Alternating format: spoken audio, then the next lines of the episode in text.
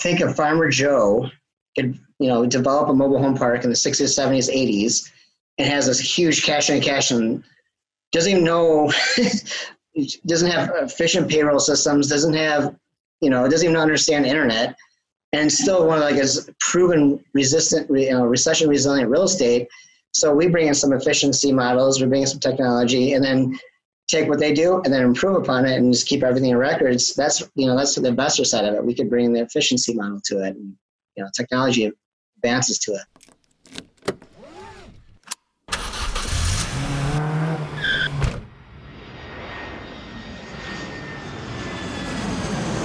Welcome to Investing in the US, a podcast for real estate investors, business owners, and aspiring entrepreneurs looking to break into the US market. Join Reed as he interviews go getters, risk takers, and the best in the business about their journey towards financial freedom and the sheer joy of creating something from nothing. G'day, g'day, ladies and gentlemen, and welcome to another cracking edition of Investing in the US podcast from Los Angeles. I'm your host, Reed Goosens. Good as always to have you with us on the show.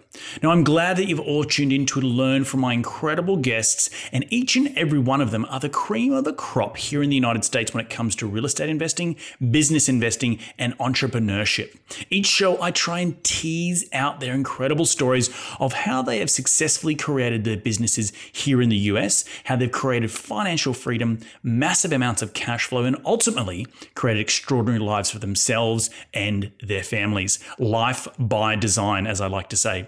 Hopefully, these guests will inspire all of my cracking listeners, which are you guys, to get off the couch and go and take massive amounts of action. If these guys can do it, so can you. Now, as you know, I'm all about sharing the knowledge with my loyal listeners, which is you guys, and there's absolutely no BS on this show, just straight into the nuts and bolts.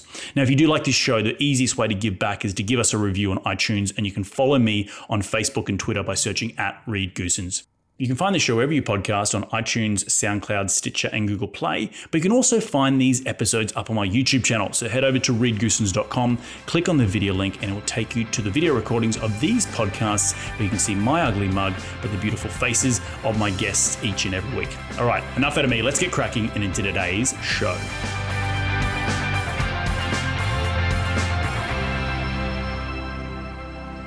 Today on the show, I have the pleasure of speaking with Jonathan Tuttle. Jonathan is the fund manager at Midwest Cap Park Capital, which is a private real estate investment firm providing accredited investors with exclusive access to high yielding investments in the mobile home park space. Jonathan is also the founding director of a digital marketing agency called Revenue Ascend, which helps small businesses generate powerful leads and conversion systems, marketing automation and follow up, dynamic call tracking, and detailed analytics. To top it all off, Jonathan was selected by Habitat for, for Humanity Youth Board as one of the top social media influencers in Chicago. So I'm really pumped and excited to have him on the show today to share his incredible knowledge and insight into the space that what he does and what he does best. But enough of me, let's get him out here. G'day, Jonathan. Welcome to the show. How you doing today, mate? Thank you, man. Thank you for having me on. I'm excited to be here. Thank you. Mate, my pleasure. I, the first question I ask all my guests as they come on this show is rewind the clock and tell me how you made your first ever dollar as a kid. Well, that's a great question. So I, I grabbed my little red wagon and went door to door and sold rocks and flowers from our, our garden to my neighbors and went door to door. So I got used to selling to people face to face and use that money to buy toys at Toys R Us. Awesome. So, and rocks, what type of rocks were you selling? Just random rocks. I was like a you know five or six year old kid. Like, hey, you want to buy some rocks?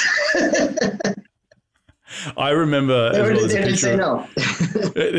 there's a picture of me selling small bags, and like I'm talking, you know, like a sandwich bag, like a Ziploc of like dirt from my parents' garden. Like I don't know, looking back, like the product wasn't very good, right? Like who's going to use a small bag of sandwich dirt, uh, a small bag of sandwich bag of dirt full with rocks and nothing of, uh, of, of any good use. But um, but awesome stuff. So so bring us into your journey through what you've created today. Did you have a day job before you started in your current um, role? And I'm also very interested with a follow up uh, question about the ecosystems you've created with your two different businesses today. Sure, sure. Great questions. Uh, so I did from my I'm 41 now, but my 20s I did uh, retail sales and I did uh, BB, which is like back in the day it was like you know malls, you know pre pre COVID, pre ecom, you know boom, malls were the spot to go. So in my 20s, right out of college, I went, you know, I liked fashion and like I worked at BB and like, you know, I just wanted to meet cute girls and that was like the spot to go to. and then being the number one seller in the country, uh, it was making good income, like 150, 160 a year. And but the whole time I saw my dad, he, um, you know, he was a real estate developer. I saw all the sides of what he did with real estate and he got into mobile home parks at the same time I got into BB. And so like when I saw that, he's like, this is literally the best real estate that he's ever seen. And knowing, you know, just knowing my dad and being in the business for, you know, real estate side of all different components of real estate for, you know, 30, 40 years, I'm like, okay, let me save up to buy my first mobile home park. And so that's kind of got me into the whole mobile home park space. I was doing the retail during the day. That was my, you know, my nine to five, I guess you call it. And then 2010 hit crazy, you know, 2000 actually, you know, eight, nine, but like our store actually did really well up until like mid 2009. And then, you know, craziness happened. So I'm like, let me get my real estate broker license. I've already want to get into mobile home parks. And then I just transitioned into brokering and then to, you know, investing into mobile home parks. But literally to see that avenue, like the mobile home park space was the only thing that did really, really well in our, in our portfolio during the last downturn. So that's what got me really excited about it. So I'm like, hey, if I could do you know the craziest you know economic economic downturn this is something interesting i should get involved with so interesting interesting and so when was your first purchase of that mobile home park uh 2005 5 6 yeah end of, end of 5 early 6 yep what, what, what, was the cap rates like back then? Because that would have been a space. That's like, the golden you know, era. yeah, that's the golden that, you know, era. And I, I was lucky because my dad gave me gave me like you know I put a little bit in. He did most of it because I was. He just wanted me to get involved with the space. But uh, yeah, that's the golden era. So when you when you talk to mobile home park people, and you're involved, obviously the multifamily side. So the big thing was like mobile home parks. Like if you talk with mobile home mobile home park people, it's not the story that everyone wants to pitch you five years ago because now everything's compressed because everyone knows about the space now. Internet happened, you know, podcasts happened. Everyone knows about it. You know, you know everyone knows about the mobile home parks, but back in the day, uh, cash and cash would be like like 18 to 30. And wow. and then like a, a normal park would be 10 to 12 and like not like in the middle of nowhere. It would be the well, they're always in the second and tertiary market, but like a quality asset would be ten to twelve.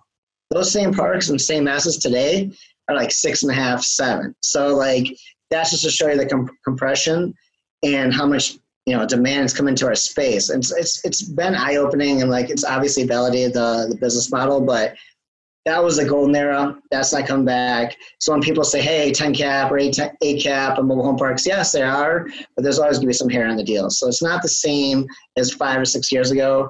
Fannie Freddie came out started financing a bunch of our you know our deals. All that changed the game. Back in the day it was you know just ridiculous cash on cash and insane cap rates. Not anymore. so, how are you looking at the business changing so rapidly over the last 25 years, and how have you kept up with the dem- one, not the demand, but the uh, probably the demand from your investors to to keep acquiring quality assets? How how have you done that with such a changing landscape? Yeah, great question. So, like, well, challenging landscape. The, it's an industry focus driven. So, like, uh, industry. So, there's about 44,000 communities in, in America. It's very mom and pop driven uh, people that have been in the space five or 10 years are going to have to go to the trade shows, and know the brokers, like drive through the parks, talk to the people on a day-to-day basis. They know, like, can trust. It's just like any industry. They know, like, can trust. You're going to get the deal flow. And that's the biggest component. And the big, the old school park owners, like the mom and pop guys, if you could provide that value to them, or like, hey, I'm coming to you as like I own the, you know, I own a couple parks. I'm not going to be some big private equity, even though we're you know a small fund. We're not big private equity. We're not buying you know half a billion dollars in real estate or anything like that crazy. We're just like small owners. We love the space. We want to keep your legacy, keep your tradition, uh, throw some technology behind it. You know that's what we want to do. And so that's kind of our value prop to the owners and to the investor side of it is like this is industry right for you know disruption basically because it's just like think of Farmer Joe you know develop a mobile home park in the 60s 70s 80s and has this huge cash in cash and doesn't even know doesn't have efficient payroll systems doesn't have you know doesn't even understand internet and still one of like is proven resistant you know, recession resilient real estate so we bring in some efficiency models we bring in some technology and then take what they do and then improve upon it and just keep everything in records. That's you know that's the investor side of it. We could bring the efficiency model to it, and you know technology advances to it. And so, where primarily are you buying your parks these days as the market has compressed? Yeah, so we like the Midwest because that's coastal cities, private equity. Uh, if you talk like we're in the Midwest, so obviously Midwest Park Capital, so Illinois, Wisconsin, Indiana, even uh, we like Texas. Also, we have in our PPM. We also have uh, Tennessee. So we like states that are like not coastal focused because that also has like the high cash and cash return, and uh, it's it's not as compressed. Basically, you get like a I'd say like 100 pace, one to 150 basis higher than like the coastal stuff, if not more.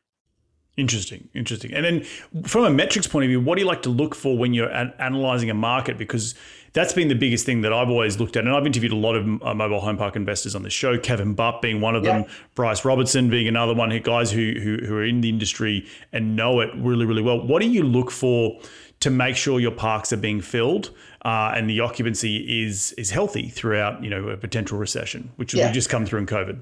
Yeah, so actually, our industry, to give you context behind that, our industry, there was uh, Wells Fargo is the biggest financier for our industry for loans, and they said as of like September, October last year, like a, one of the major trade shows, uh, CECO show, 94, 95% collection rate. So even with all the COVID, and remember, the average lot rent's like $350, $400. So if they get a $12, $1,400 check, and they've had three of them now, and then now we've even have some of our tenants, we had if you have two kids, they get a 55, you know, was that 54, $5,500 check. That's more than their whole lot rent for like, you know, 16, 18 months. So that also factors into like people paying on time. And then additionally, about 50, 55% of most mobile home park tenants across the country, I don't know, our industry is not, the data is not as aggregate as like multifamily. It's not super you know professional data. We just have to base it on and it makes logical sense but we can't say hey it's like based on this study it's not as you know like it's not when you're talking to private equity they want like they have their own data but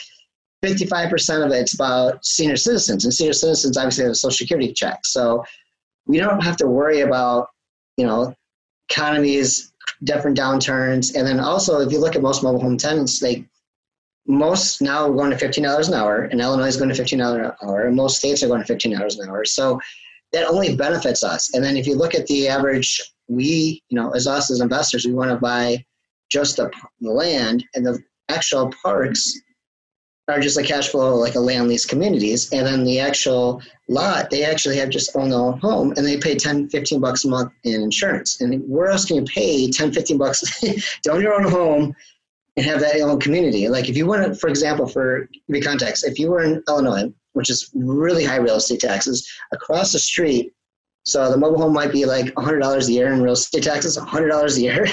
across the street, it's three grand for a $100,000 house.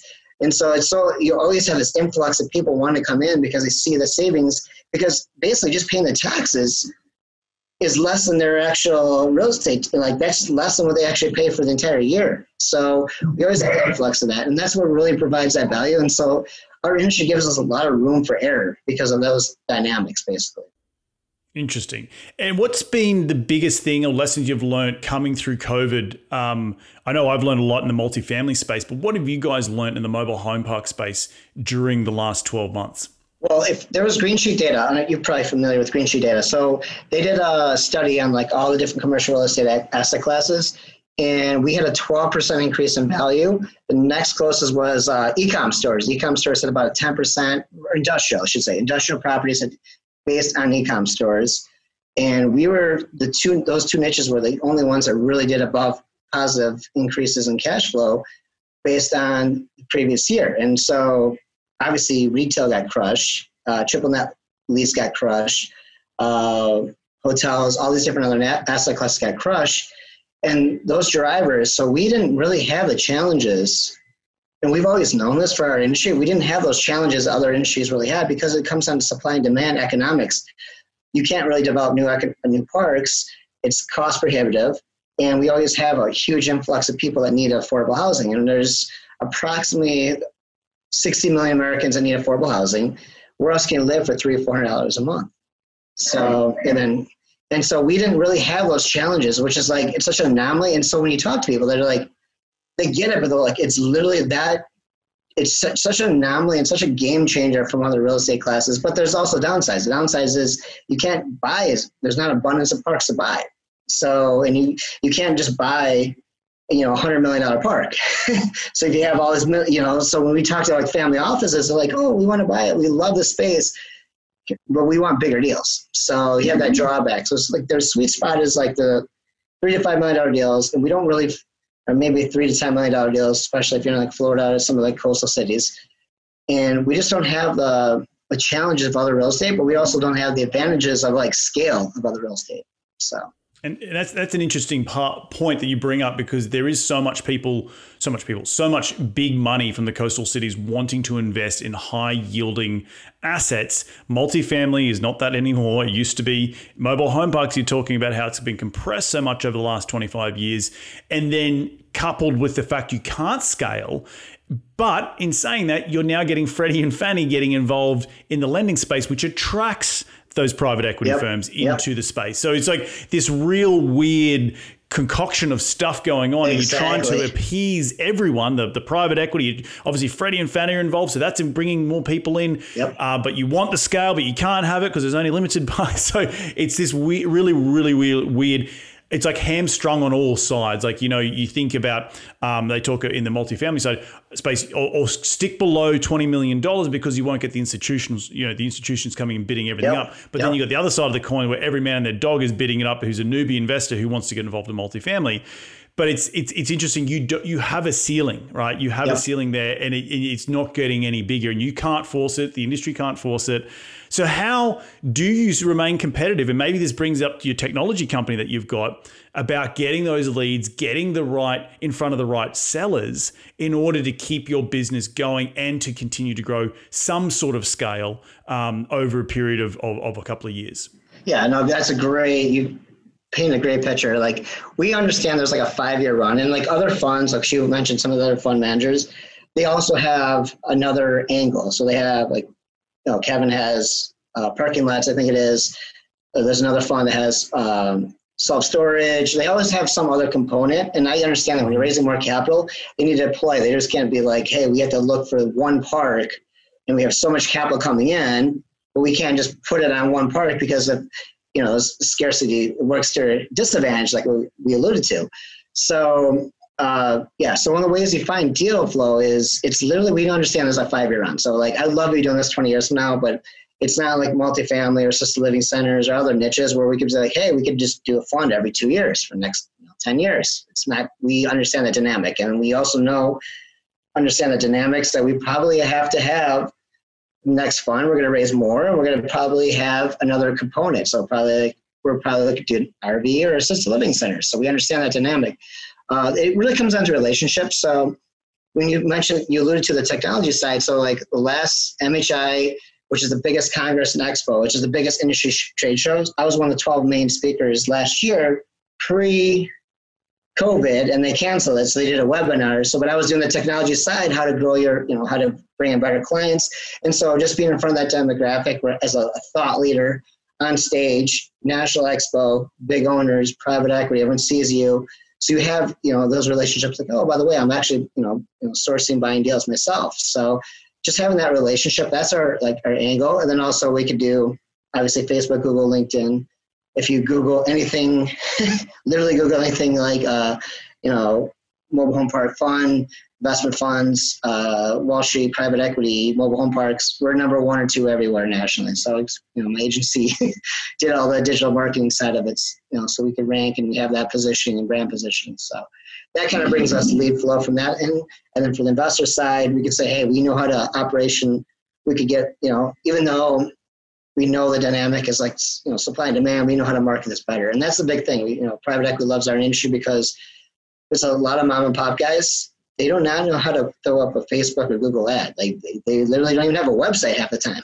So it's a it's, to give you context. It's like, and I've been in some other mobile uh, podcasts. It's like we're 15 years behind multifamily. It's literally that bad, and which is good. So it's great for investors. It's but like for people like us and some of the other you know, syndicators and, and funds, like we have the opportunity to run with this for the next five years because of that dynamic.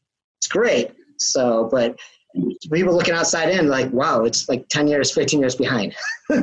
it reminds me of the old adage about um, digging for gold, right? Yeah. It's not in the digging and finding the gold. It's actually the guy who makes the most money supplying the spades and the shovels and the ropes and yeah. the tarps. And you're in that industry. in the map, yeah. you're in that industry where it's so compressed because that was the goal. The cash flow was the goal. The, yep. the, the 17 to 30% cash on cash back in early 2000s. Now it's compressed and will continue to compress, I could imagine, because oh, yeah. when you have a limit, you're only going to continue to compress. So you have to then be the supply store to that gold mine, right? So you're in your, this analogy, it's, you're the technology company, right? You have to develop your systems. And I was actually talking, Kevin Bupp has been on the show a couple of times. He's a good friend of mine.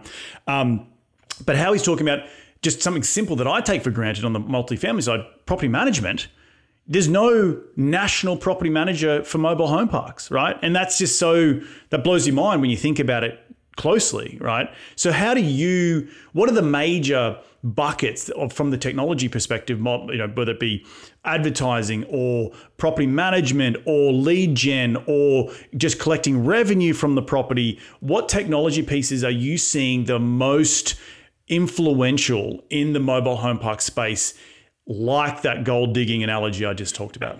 Yeah, so there actually is one group that actually is, but they're not national. So to your, your point, they're correct. It's M. Shapiro. That's their biggest property manager, but They don't do coastal cities though.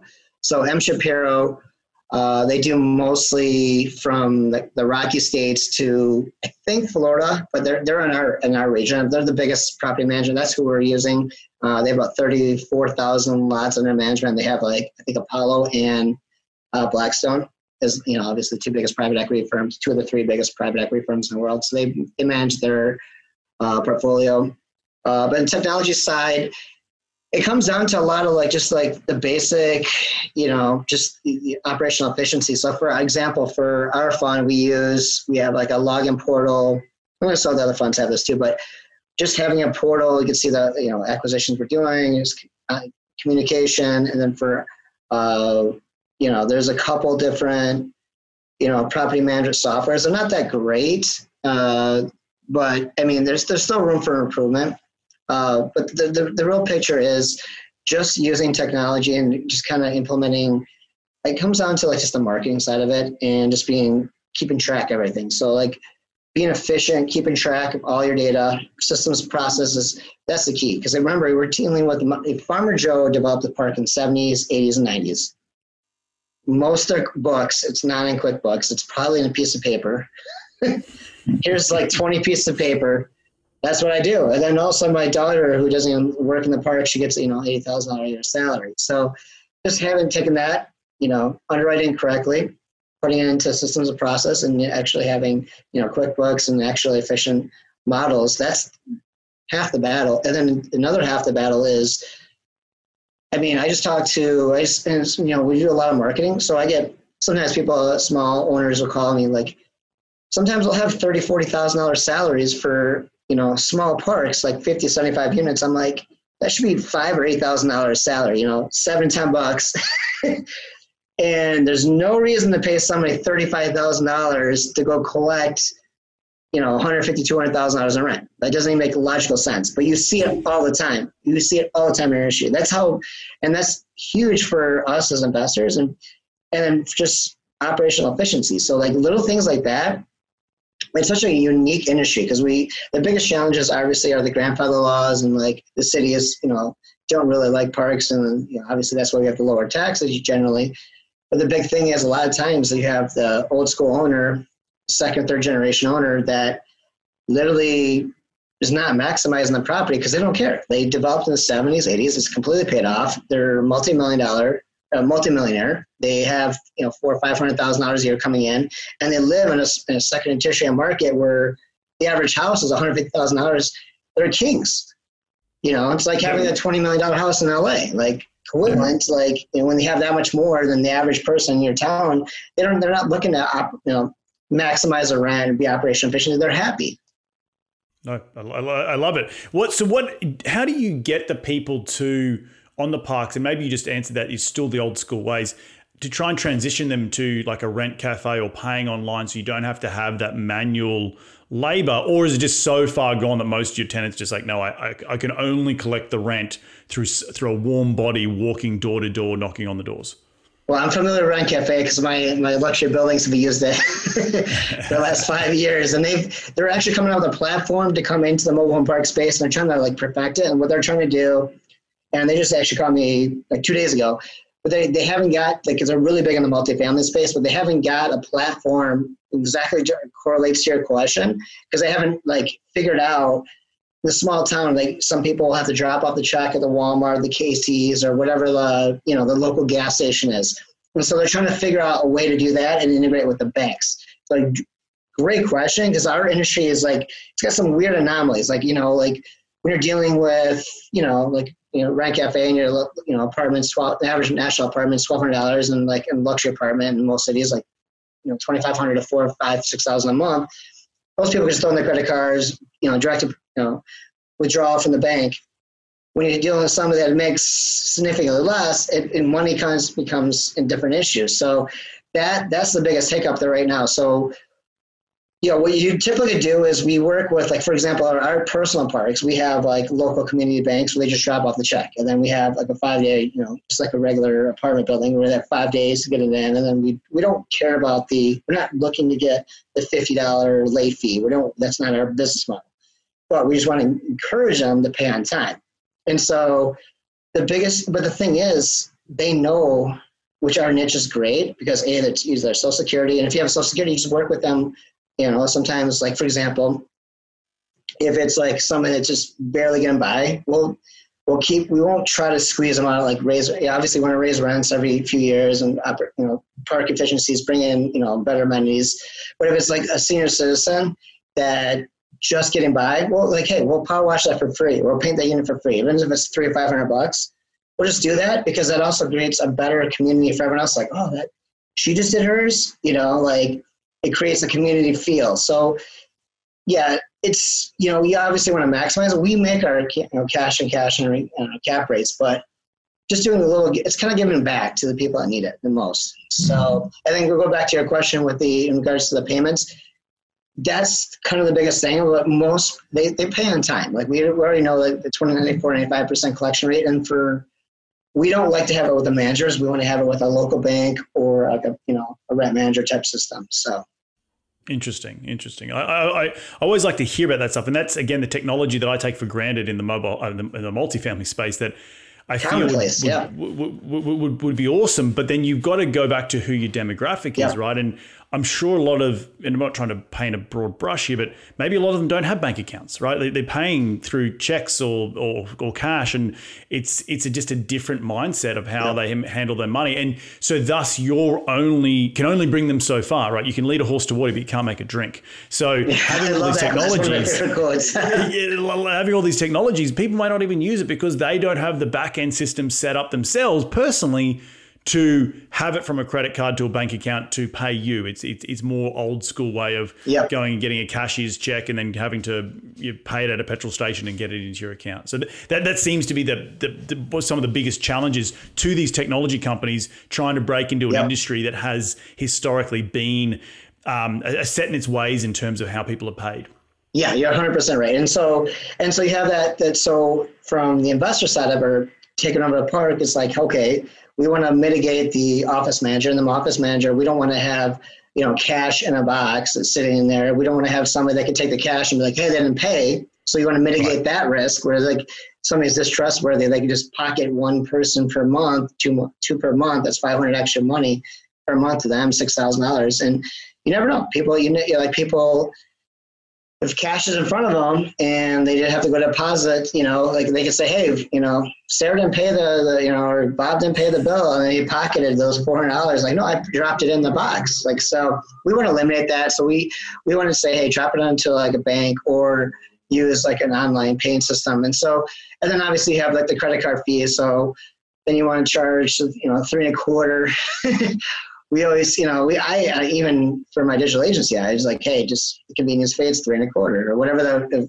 I'm not making money on it. I'm just paying, you know, the credit card processing fee, but like saves you time driving, you know or wasting gas going there. So, uh, but yeah, you're 100 percent right. Just that whole our industry is different than because we're dealing with a different demographic, like you alluded to. So we're not some people might be working in different industries where they might be busy for a few months and then they have to like let the money flow and so they can't have a direct deposit so they have to put in the credit card or whatever they have to do.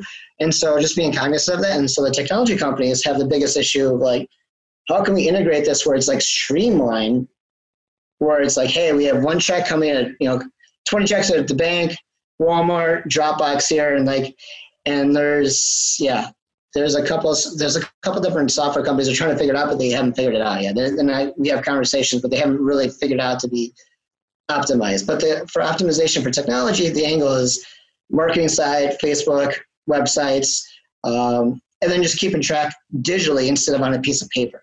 And so, like, hey, the office manager rates this, you know, you know, this person paid on a piece of paper. No, like, where is it at? When they pay? So it's all streamlined. And then you get there's actually some softwares too now that you could actually, you know, put a red red or green box if they paid like kind of the monopoly side. It's kind of cool. So.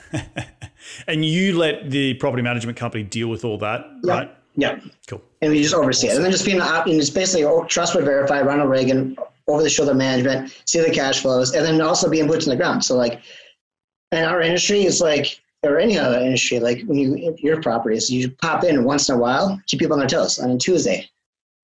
Mm-hmm. Yeah, just pop in on Tuesday. Like, oh, I didn't expect you. Exactly. exactly. Yeah. No, you never know. And it's seven o'clock on a Thursday. Like, oh. So then they're like, yeah. oh, he, he could be here between here or at nine o'clock on a, on a, a Sunday. Yep. And, and that's the, the the business of real estate, regardless of what industry you're in, are in, is making sure it's a people management game, right? Yep. It's always about yep. making sure you know the tenants are paying if you don't have the tenants you don't have a business yep. but making sure the people who are stewarding the the, the, the checks or the money or the, the, overseeing the books are doing it correctly because you don't want the business to be stuffed up so there's a lot of moving pieces but it all comes down to that management of people and having 100%. good expectations and having quality people and quality, quality people. people. and that comes down to a little bit of quality culture in the business making sure you're empowering people not just dictating them and saying hey you need to do this it's like right. you, you, you, you bringing from a leadership point of view. Um, and, and those you talk about the, the spot checks that you come in on a Sunday or a, a Thursday night. It's more to keep them on their toes, but also to help set a precedent that hey, nothing's going to slip through the cracks here, and we want to run, run a tight ship. So yeah, completely love that stuff. So my, my question as we come to the end of the show is, where's the industry going? You know, like we've got this ceiling on on you said 45, 40, 44,000 parks across the country. There's only that many parks going to be built. Unlike multifamily, seems like a new multifamily has been built every two seconds you know, it's affordable. People want to be in it. So are you, you know, what are you seeing? Where are you seeing the industry going? Considering that you've been involved, you know, from 20 years ago when you had some incredible golden years, as you said earlier. Yeah, no, 100%. So here's here's the here's where we're seeing. So if you go to like the trade shows, there's a couple big trade shows, MHI in Vegas. There's uh, mobile home show for actually the homes in Louisville every year. There's a couple smaller trade shows uh, one in Mississippi. Everything has been canceled last year, obviously, besides early last year. Um, and so you have two schools of thought. So you have the tradition, like the new school, private equity, the fund is like, okay, we're going to take advantage of this time. We're going to improve the operational efficiencies. Uh, we're going to, like, another thing you have to think of too, a lot of these old school guys, the mom and pop, some of these guys have just literally just letting the properties dry. So you come in, you could actually, you know, fix the units, bring in a better quality tenant, bring in new r- rules and regulations, you know, put in new roads, trim the trees, all the, you know, the, throw in a little dog park, a little red fire hydrant. like, like just think like a class C apartment, like, you know, throw a couple amenities. but now you can charge and throw in a bingo room, like you charge you know, yep. 50 bucks ethically. And they're like, hey, we put in all this, we've, you know, and we have to pay new taxes because we took it over, obviously. Taxes changes. Um, so you have the two schools of thought where it's out there that just like dilapidated and like didn't, you know, they ran to the ground. You know, if they had 56 years, they didn't put the capex into it. They just like, hey, I already have this cash flow coming in. The new school guys are like, hey, we can bring this in, and this is like affordable housing, so we can take this to the next level. Then the government's the other third party. They're like, hey, we don't really like us because either the stigma or the taxation or you know, it's just like this great area. There's a lot of grandfather laws, so like the biggest thing if you're doing like this uh, secondary tertiary markets there's very few if you ever see there's some cities that might have grandfathered. They might have had a park pre-developed before some you know buildings came around it. But most of the time it's always second it's like 30 minutes outside the city 50 minutes outside the city three hours outside the city. And those are still cash flow you're never to see one like in like I'm in Miami right now. You're not to see one like downtown Miami. Right. it's never to happen. they rather have the taxation purpose for the city, like did it like in the, you know, the, people don't want to see that. And that's and so the new schools thought of it as like, hey, we can bring in the new homes. The average new home is about eighty thousand dollars. The Clayton Homes is the biggest. They develop about fifty percent of new homes. Warren Buffett's the biggest. He owns it actually. Uh, you know, Berkshire and they develop about 58%. There's about 100,000 new homes a year. Right. And during the 90s, there was a big rush. There was like, I think three to 400,000 homes, but they had these crazy long 30, like traditional, you know, home finance um, banknotes. But then the thing about mobile homes, they don't actually go up in value typically. You know, typically it's like kind of depreciating an asset. So it's kind of like it's kind of like buying like a car. Like they, it's considered a title, and most you know, like that's basically what it is and like there's a certain point where it kind of breaks even but like if you buy a 15 20000 dollar mobile home in most states it'll probably break even for five or ten years. But you save the money in the equity portion on the taxes. You're not paying remember i said when you 150000 dollar house in chicago or like outside of uh, illinois or even outside of chicago $3000 a year. A mobile home you know 20 minutes away or across the street $100 a year. That's your equity you know $3000 in savings and tax bases so the new school thought is kind of like, hey, how can we take this to the next level? This should, should be the no affordable avenue. We, we're looking for, you know, Section 8, there's a, such a shortage of affordable housing. This is the industry. We have the tiny house movement. We can see, like now we're seeing some stuff in LA. They're saying, hey, these like little pods and AUDs, I think they're called like auxiliary yep, yep. something. Mm. Uh, Access dwelling unit. Yeah, yeah. So trying to f- solve that problem. But the, it just it just it's kind of like this two things going at the same time. You have the old school guys and the new and then the private equity trying to take it to new level, and then the, government saying, "Hey, we, we're trying to figure this out ourselves." So it's going to be fascinating to see. But like if, for the investor side, if so, if you're looking for investor side, if it's eighty thousand dollars for the new, you know, fifty to eighty thousand dollars new home, plus if it's fifty thousand dollars, you have to actually bring in the, you know, is the infrastructure set in? Is like all that stuff set in? It's usually ten to fifteen thousand dollars a pad Okay, so it's basically developing a subdivision, but way cheaper, about third price of like a small, you know, single family house in a you know secondary tertiary market. Okay, but if you're developing 100, 200 units, that's six, eight, you know, 10 million dollars that kind of deplete like so the investor side of it they're like hey we'd rather buy a cash flowing property that already is established. We already know the cap rates the bank's going to finance it. Fannie freddie is going to give incredible terms because they have the duty to serve act so they have to allocate 37% to affordable housing which we're the biggest uh, proponent of it. Let's just take something that's already cash flowing put in operational efficiency. So we have these two different like ball games and it's going to be fascinating to see but i think the industry is in my personal opinion i think the industry is going to be the private it's going to be super consolidated. It's like when you talk to any of the uh, assisted living people, or not assisted living, I'm sorry, uh, self storage people, and some of the other niche, you know, alternative assets, we're like five years behind, five to seven years behind. And I think five, seven years from now, it's going to be just a regular asset class, and there's going to be some. There's going to be some room and angles, but it's going to be all relationship driven at that point, and it's going to be just a normal real estate class at that point. I, I I'm not going to be super excited about. It. I like I like helping people and providing the affordable housing, but it's not going to be like, oh my gosh, this is like the best real estate. Such a you know, you know, it's like it's like the uh, Oren Klaff. You know, the mm-hmm. I think the big idea. It's not. You're not gonna be like. It's not gonna be the big idea anymore. It's gonna be like, okay, I've heard of that, but that was seven years ago. Awesome, awesome stuff, mate. Well, look, at the end of every show, we like to dive into the top five investing tips. It's a lightning round of five questions. You ready to get into it? Let's do it. Mate, what is the daily habit you practice to keep on track towards your goals? I think working out every day. Waking up every day, working out, being focused. And when I didn't do that, like it gives like you can see the difference. Because they give the energy. And so like I didn't have a bang today, but if I had normally bang, I'd be like talking like three times faster. But just giving that energy and just be like, all day get through the the challenges and tribulations every day. It just gives that you know, tenacity basically. Awesome. Awesome. Question number two is who is the most influential person in your career to date?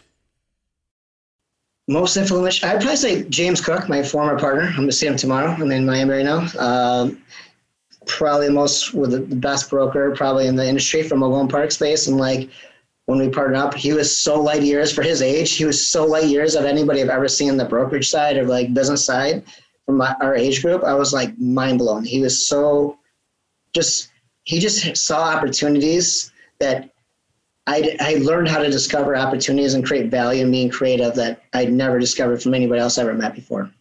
Awesome stuff. Awesome stuff. Uh, what is the number or the most influential tool in your business? And when I say tool, I mean it could be a physical tool like a phone or a journal, or it could be a piece of software that you use and you can't run the business without. What is it?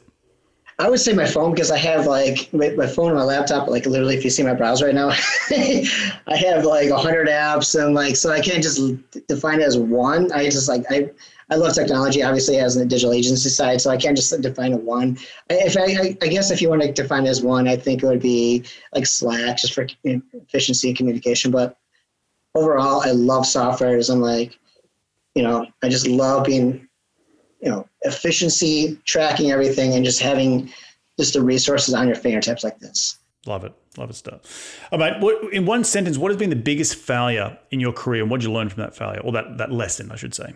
I would say the last downturn, I bought a house, 2000, actually condo, 2006, and it was, uh, you know, Naperville, Illinois. It was like the number two country, like all these different magazines are like, hey, this is one of the best places to live in America, best schools, best place to raise a kid. And like, oh, this could be a great investment. And then, and A, I learned that Illinois is terrible for residential, at least. And, uh, B, I like, I'd rather buy commercial properties I could get, if I want to buy something, I want to have an income producing property that gives me the tax benefits, that gives me the stability and the cash flow to buy whatever else I want from that cash flow from the commercial real estate side that's stable. And so learning that at your early age was a great benefit. Awesome stuff, mate. And final question is where can people reach you to continue the conversation? They want to be in your sphere. Where do they go? Yeah, so uh, for the we have two websites. So Midwest Park Capital, that's the kind of general overview, and then Midwest Park Capital Fund.com. That's kind of the that's the PPM. So if they're accredited investor and they actually want to, you know, divide you know divide it more into the details, that's the way to go. And then they just log in and we give them an account. Awesome stuff, mate. Well, I want to thank you so much for jumping on the show today. I think I had a really good conversation and understanding of where you think the mobile home park industry is going. It's so interesting to see a person like yourself who's been investing since the early 2000s. You've seen that compression come. And then where do you think it's going, given that it's got a ceiling, but also given the incredible opportunities from a technology point of view of bringing it into a space that is being quite archaic. And my analogy about the gold, the gold digging, and it, it wasn't it wasn't necessarily the, the, digging for the gold that made you the money. It was actually the guy who was selling the spades and the, the wheelbarrows and the ropes and the supplies to go and dig for that gold. And I think it's the same. It seems like it's the same space right now for technology companies to come in and really, really disrupt uh, the industry. Um, did I leave anything out in that summary?